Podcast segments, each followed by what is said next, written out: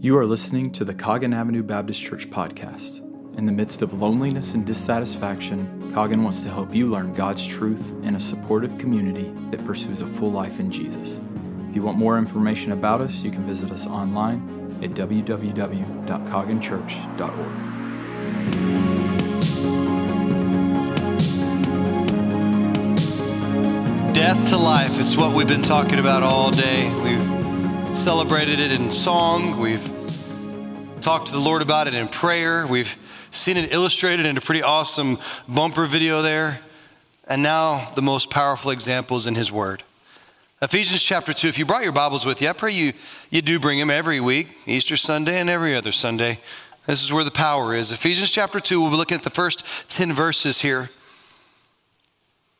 I realized this week that if you're going to truly appreciate life, you have to understand death. And sometimes it's not till we're staring death in the face, maybe ourselves or the loss of a family member, that we, we truly appreciate the life that we have and the life that others have given us. I remember going to my grandfather's hospital room when he was coming out of cancer surgery, his lung cancer, and they were trying to remove one of his lungs, and it was a sketchy surgeon. He just didn't make it. And I walked into his room and looked at his lifeless body, and, and, and in a moment, his earthly influence, like face to face, it was, it was changed. But I started thinking about that. I was like, well, it was changed, but it still remained. And, and what was interesting is that, like, those years after his death, his life was more vivid for me to appreciate. Once he was gone, I realized how important he was to me and his grace and his patience and his mercy and his faith in Christ became more real to me when he was gone. See, I, I appreciated his life when I had a taste of death. And, and sometimes it's a, it's a spouse that becomes important to us or more important to us when they're gone. And I, I hear widows and widowers talk like this a lot. Like, if I'd just thought more about how much I would miss them, I would have told them I loved them more, spent more time with them. See, it's, it's, it's understanding death and the impact of death gives you new appreciation for life. This is just true. And we're doing the same thing with the gospel today. And that's why on Friday we thought so deeply about the death of Christ and what was paid on our behalf. That, that can inform our understanding of the resurrection life in Him.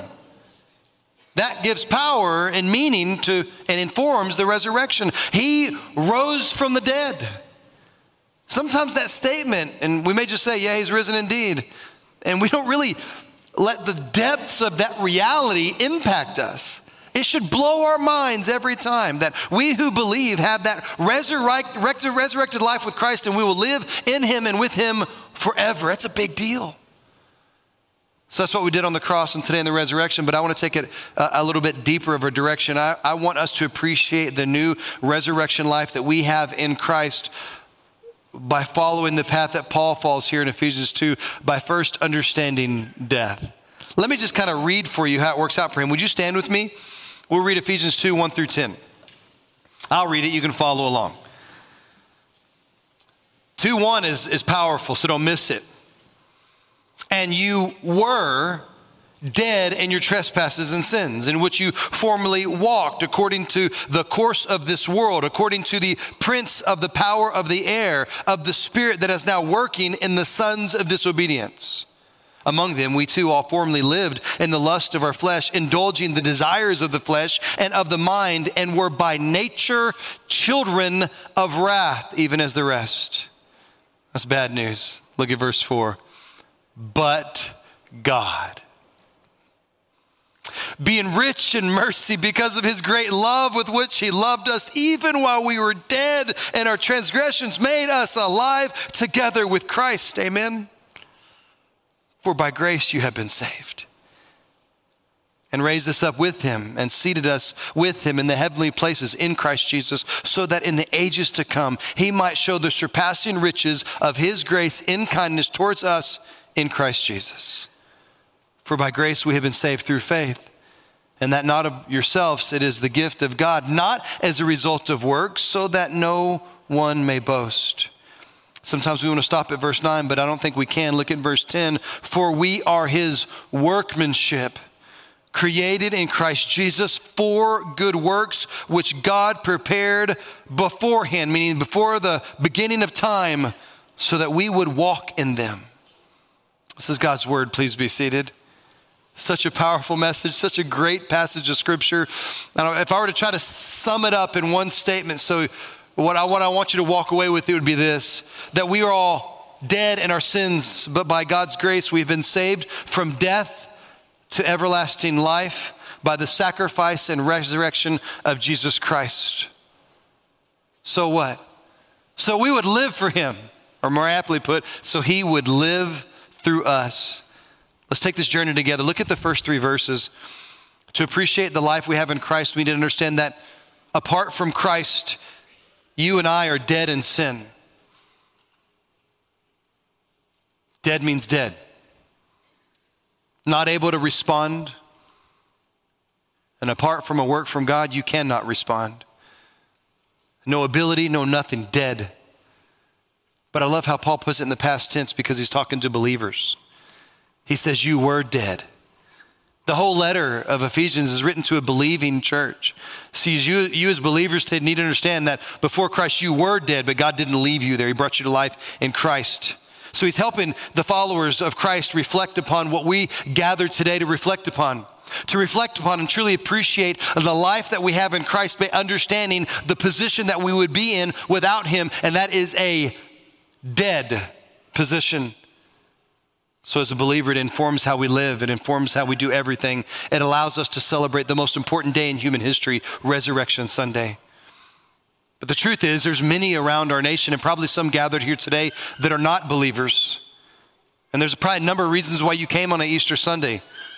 All of them are fine with me. I'm glad that you're here. And maybe you just thought, you know, it's Easter. I'm supposed to be in church just because that's what grandma did. So let me go to Easter. That's good. I'm glad you're here. Uh, maybe you had a friend that invite you They've been praying for you. They told you week after week, day after day, and finally you came. Maybe some of you came with a, a, parent, a parent or a grandparent uh, kicking and crying and screaming. Not like a child, but like, no, I don't want to go, but you're here. This passage is also perfect for you today. For the believer, it informs the joy that we should have in life. And for the unbeliever, it shows you the hopelessness of death that you are in right now. It's describing for you, Paul, in such eloquence, the position that you are on your own, dead in your transgressions and sins. Either you are or you were dead in sin. That's it. And again, Paul means dead. You're not able to respond. A, a dead person doesn't feel conviction. A dead person is unconscious. You say, well, I get all this dead and sin talk, but how can I be dead and I still walking around breathing? If you're not a follower of Christ today, I think that's a, you know that's a good question. You might ask me, well, Pastor, if I'm if I'm so dead, how come my intellect is working and I'm sharing it with the rest of the world on a daily basis? Good question. Here's the answer to that question. Paul's talking about spiritual death. Something much more important such something much more lasting than just being alive. You, you can be alive on the outside and be dying and dead on the inside. If you're dead spiritually, you're more like a walking zombie than anything else. You may be able to fool the people around you and consume oxygen and your heart is beating, but if you're honest with yourself and you're not a follower of Christ today, I think I'm just telling you something that you already know. You're dead on the inside. And it's robbing you of joy. And it leaves you with no hope. It's a terrible and desperate position to be in, a walking zombie that doesn't care about the things of God because you don't know God. You don't celebrate the goodness of God because you don't understand it. You don't know who He is. And what He wants you to do doesn't affect you because you're dead. Like a lifeless corpse, you have no hope to ever know God apart from a work of God. Can I say that again?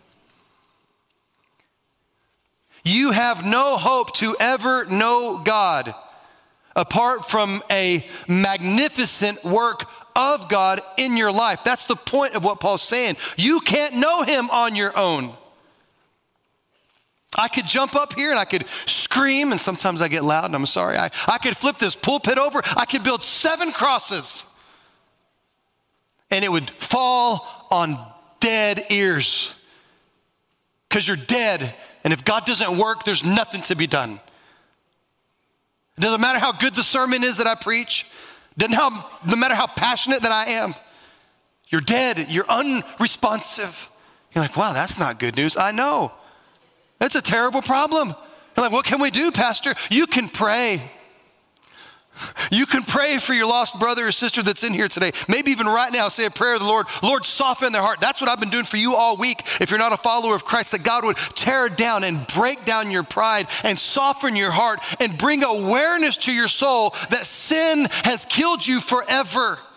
An awareness to your soul that you need forgiveness, and God would bring conviction and God would bring repentance because if He doesn't, it's just empty church attendance. It means nothing. It'll change nothing when you die. You'll still stand before God in judgment and He'll say, Away from me, I never knew you. I've been pleading with God to do a great work in your soul today, and I would, I wonder, is He doing it right now? If so, please listen. We're all born this way, by the way, dead in our sin, because we're born with sin. So that means when you're born, you're born dead. Isn't that crazy? That though you're living and breathing, you're dying. You're already dead. You're already eternally separated from God. That's original sin. That's a terrible thing. But he says, not only are you born with it, he says you also walk in this way, which means each of us on our own are accountable, not only because the generations of sin passed down to us, but for our own mistakes. You choose on your own, don't you know this, that you walk in the way that the Lord doesn't want you to walk and you do the things the Lord doesn't want you to do. You know that you live in sin on your own. I love John Stott. He says so many great things, and he says this in a reflection on Ephesians 2. He says, We should not hesitate to reaffirm that a life without God, meaning God in Christ, however physically fit and mentally alert the person may be, is a living death. And that those who live it are dead even while they are living. Walking zombies, the walking dead. I know these are hard words from Stott because they're hard words from Paul. And if you need more evidence to know that you're dead spiritually, look for these three things, Paul says. You're controlled by three things that a believer will never be controlled by because they're controlled only by God and His Spirit. The spiritually dead person, if you're here today, you're controlled, he says, by the world. You're controlled, therefore, by the enemy, the devil, and you're controlled by the lust of the flesh. The word world here in this passage is the Greek word cosmos, and it's used 189 times in the New Testament, and every time it's associated with some kind of evil. What Paul is saying here is that you're, if you're spiritually dead, you're controlled by the morality of the current evil age. There's always been evil ages.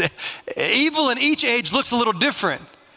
But there's still evil in our age today, and that evil, as it's always done, is pulling you away from God and telling you to worship self. And here's what it looks like today it's called relativism. Now, that's a big word for a Sunday. it's not that complicated. It just means that morality is relative to the individual. That, that what, what you define as truth is what truth is for you, and nobody can speak against it.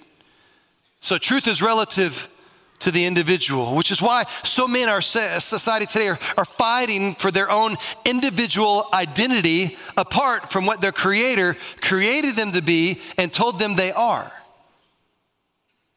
It means that there's no absolute truth. This is a huge problem. Those who follow the ways of the world are enslaved to worldly trends.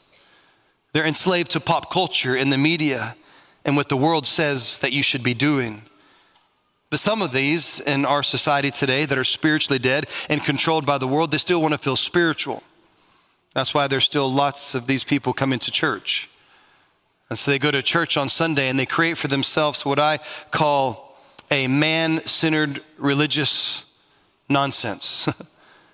it's not true faith in Christ, it's just coming to spiritual things and talking about spiritual things to make themselves feel better, but they're still controlled by the world and truth is still relative to them instead of letting their creator speak truth over them. And it's always been like this. In every era of human history, evil has driven us away from God. This shouldn't surprise us because the Bible tells us that the devil is the God of this world. That he is the prince, as the Bible puts it here, of this time that we're in now. And as the devil, he's going to use evil to push you away from God. It's not a new problem, but yet it's a problem that we face and a problem that we're enslaved to as those who are spiritually dead. Which means not only you're controlled by the world, but because the enemy controls the world, you're controlled by him as well. You're controlled by the devil, number two. What is the devil? Who is the devil? Who is the Satan that we see in Scripture? He's the deceiver.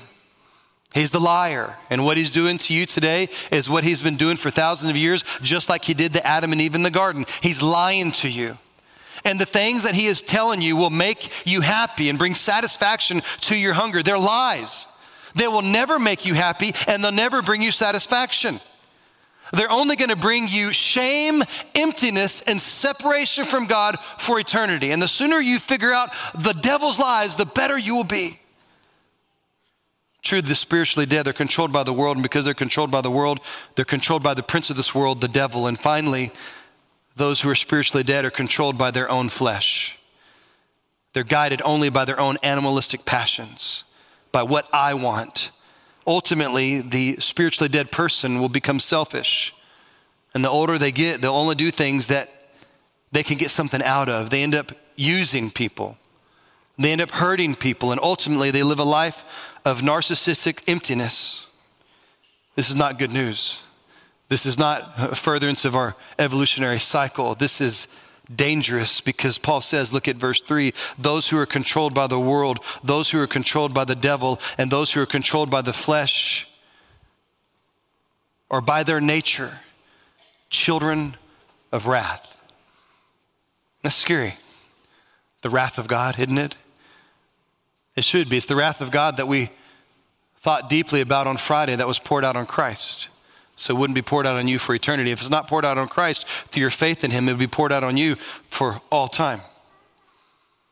But we usually just like to keep wrath in eternity so we can keep it separate from us. No, if you're spiritually dead here this morning, the wrath of God is not only going to be on you for eternity, it's on you right now. Like, what does it look like to have the wrath of God on me as a spiritually dead person? It looks like this God turning you over to the lust of your flesh. You want it, you chase it. You desire it, so you do it. God says, if that's the way you want it, and you think that'll bring you happiness, then do it. Because He knows it'll never bring you happiness. He knows that it's going to eat away at your soul, and He's hoping that you'll turn to Him in salvation through a work of His Spirit.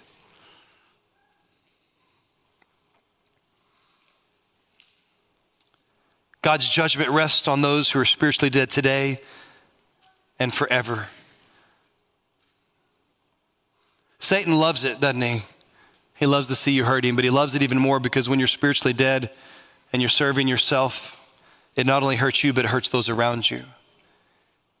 Truly, church, I can say this morning that apart from Christ, we are totally depraved. And that's a theological term we're scared of because we think it means that every person will always be as worse as bad as they could be. It doesn't mean that. It means that you were completely lost and without hope in your sin on your own. Dead is what it means. I remember walking by the casket of my grandmother. If you haven't picked up on it yet, my grandma and grandpa were huge influences in my life. That's why it broke my heart when my grandma died. I, I, missed her love and her influence and her guidance. And I hadn't been married for very long, but I walked by the casket at her funeral and there's some things I desperately wanted from her that I couldn't get anymore. I wanted to hear her laugh again. I was even willing to hear her chastisement again. I just wanted to feel the warmth of her hands, so that's what I did. I walked by the casket and I looked at her sweet face. The funeral home did a great job of picturing who she was. Then I grabbed her hand and tears dripped from my eyes onto her hand. And here's what I wanted to happen I wanted her to squeeze me back one more time. I wanted to feel the warmth of her embrace one more time. I wanted my tears to fall on her skin and her to respond back to me, but they just fell and fell on a lifeless hand. And as I squeezed it, there was no warmth. Have you ever held a dead person's hand? There's no warmth, it's empty. Why? Because she's dead. She's in heaven today, praise God. But that's the position you were in apart from Christ. Dead.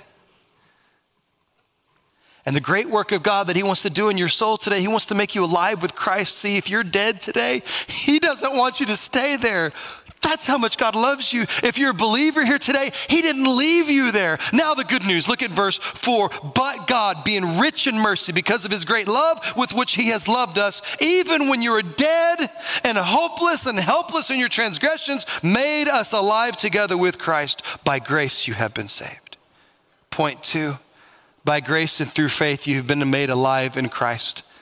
I love this passage of scripture. After mining the depths of what it means to be dead in sin, you're probably feeling pretty lousy this morning. Yeah, me too. It's not fun to sit in that, but you needed to sit in that so you can see the glory of what Paul's about to talk about the life that you've been given in Christ. And what Paul does above everything else in these verses, all the way through verse 9, is he tries to show you that every bit of your salvation is a work of God. He removes even the slightest piece of partial credit that you could take and participate in your own salvation. It's His love, His grace, and His mercy for you that saved you. It's like we sang in that song earlier God's love is not in question. This is how much He loves you. Remember, you were dead, able to do nothing, but God, he says, rich in mercy and motivated by his own love, came to you when you could not come to him. That's awesome. As a believer, you need to be thankful for that, that he found you when you were hopeless. And he came to you when? In Christ? When that God man was born to that virgin 2,000 years ago, that's when he came to you. After 400 years of silence, he spoke through the cry of a baby, and Jesus is different than you, though he's like you as a human, because he was born alive. You and I are born dead with original sin, but Jesus Christ did not have original sin, so he was born alive and he remained alive so that he could die so that you could live. He lived perfect, he fulfilled the law where we are controlled by the world, though he lived in the world, the world did not control him. That's awesome. Though we are enslaved and controlled by the devil, though he was tempted by the devil himself, he didn't give in. Though we are controlled by the lust of the flesh apart from Christ, he was tempted in the same way that we are, yet he was without sin, which is why he could march up to Calvary as the sinless Son of God and bear God's wrath on your behalf. Though you were the child of wrath, he became God's wrath for you. Truly, as a believer, you've been made alive with Christ, and this is good news. Him dying so that sin could be defeated him dying so that death could be defeated. In that moment, you confessed, repented, and believed God could make you alive with Jesus Christ. Just as he came back from the dead after three days of being in the tomb, you have been made alive with him and you will reign with him forever. If that doesn't get you excited to sing, I don't know what will. Which is why Ephesians 2 8 and 9 are so important because they help you understand how it happened. That this is a work of God only, not you. He says, by grace, which means unearned unmerited. You didn't deserve it favor. You have been saved through faith. This is not of yourselves, to clarify. This is a gift and a work of God. It's not as a result of your works, otherwise, you could boast. But it's not a result of works, so no one can boast. You did not do this, you cannot earn this. As a believer, when you die and you stand before God in judgment, you will not be standing on your own merit. That's not possible. You have none on your own. You'll be standing on the merit of Christ who died in your place and rose from the dead. Oh, but if you're not a believer here today, you probably know that by now. If you're not a believer here today, you probably realize it because you don't care about the things of God. And the reason you don't, because you don't know God. If you're spiritually dead today, you know that because the world is controlling you. And you know if the world's controlling you. You know you're spiritually dead because you're controlled by the devil, although you don't want to admit it, and you're controlled by your animalistic flesh. What you need today is to let go of your pride and plead with God for forgiveness. All who call on the name of the Lord will be saved. And if that's your decision today, praise God for it. Wouldn't you let God bring you from death to life? On an Easter morning. That's the what. And I thought about stopping at the what of this passage. We could see the death so we could appreciate the new life we have in Christ. But the text didn't let me stop. From death to life flows right into what? good works. This is my third point. In Christ, you are God's workmanship. For we are his workmanship created in Christ Jesus for what? Good works, which God prepared beforehand so that we would walk in them. There should be no disconnect between the grace of the cross and the resurrection and good works that we live out for his glory. There should be no disconnect. Paul flows right in from one to the other, but there is a major disconnect in our society. God created us to bring him glory through the good works that show his goodness to others, but so many today want to claim Christ and still live a life of unrepentant sin. This cannot be. Oh, this is going to get a little toe stepping, and I'm sorry, but I just want to help you in the church of Christ today. So, hear what I say in love. To say that you understand God's grace and that you're a Christian, yet to live in open and unrepentant sin, feeling no remorse,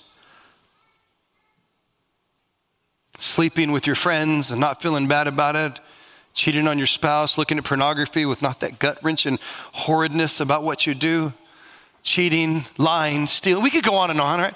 But, but to say that you're a Christian, you understand grace, and live in this unrepentant, unsorrowful sin your whole life, somebody's lying. Somebody's lying. It's either God or you. God's lying about this text, or you're lying about your salvation.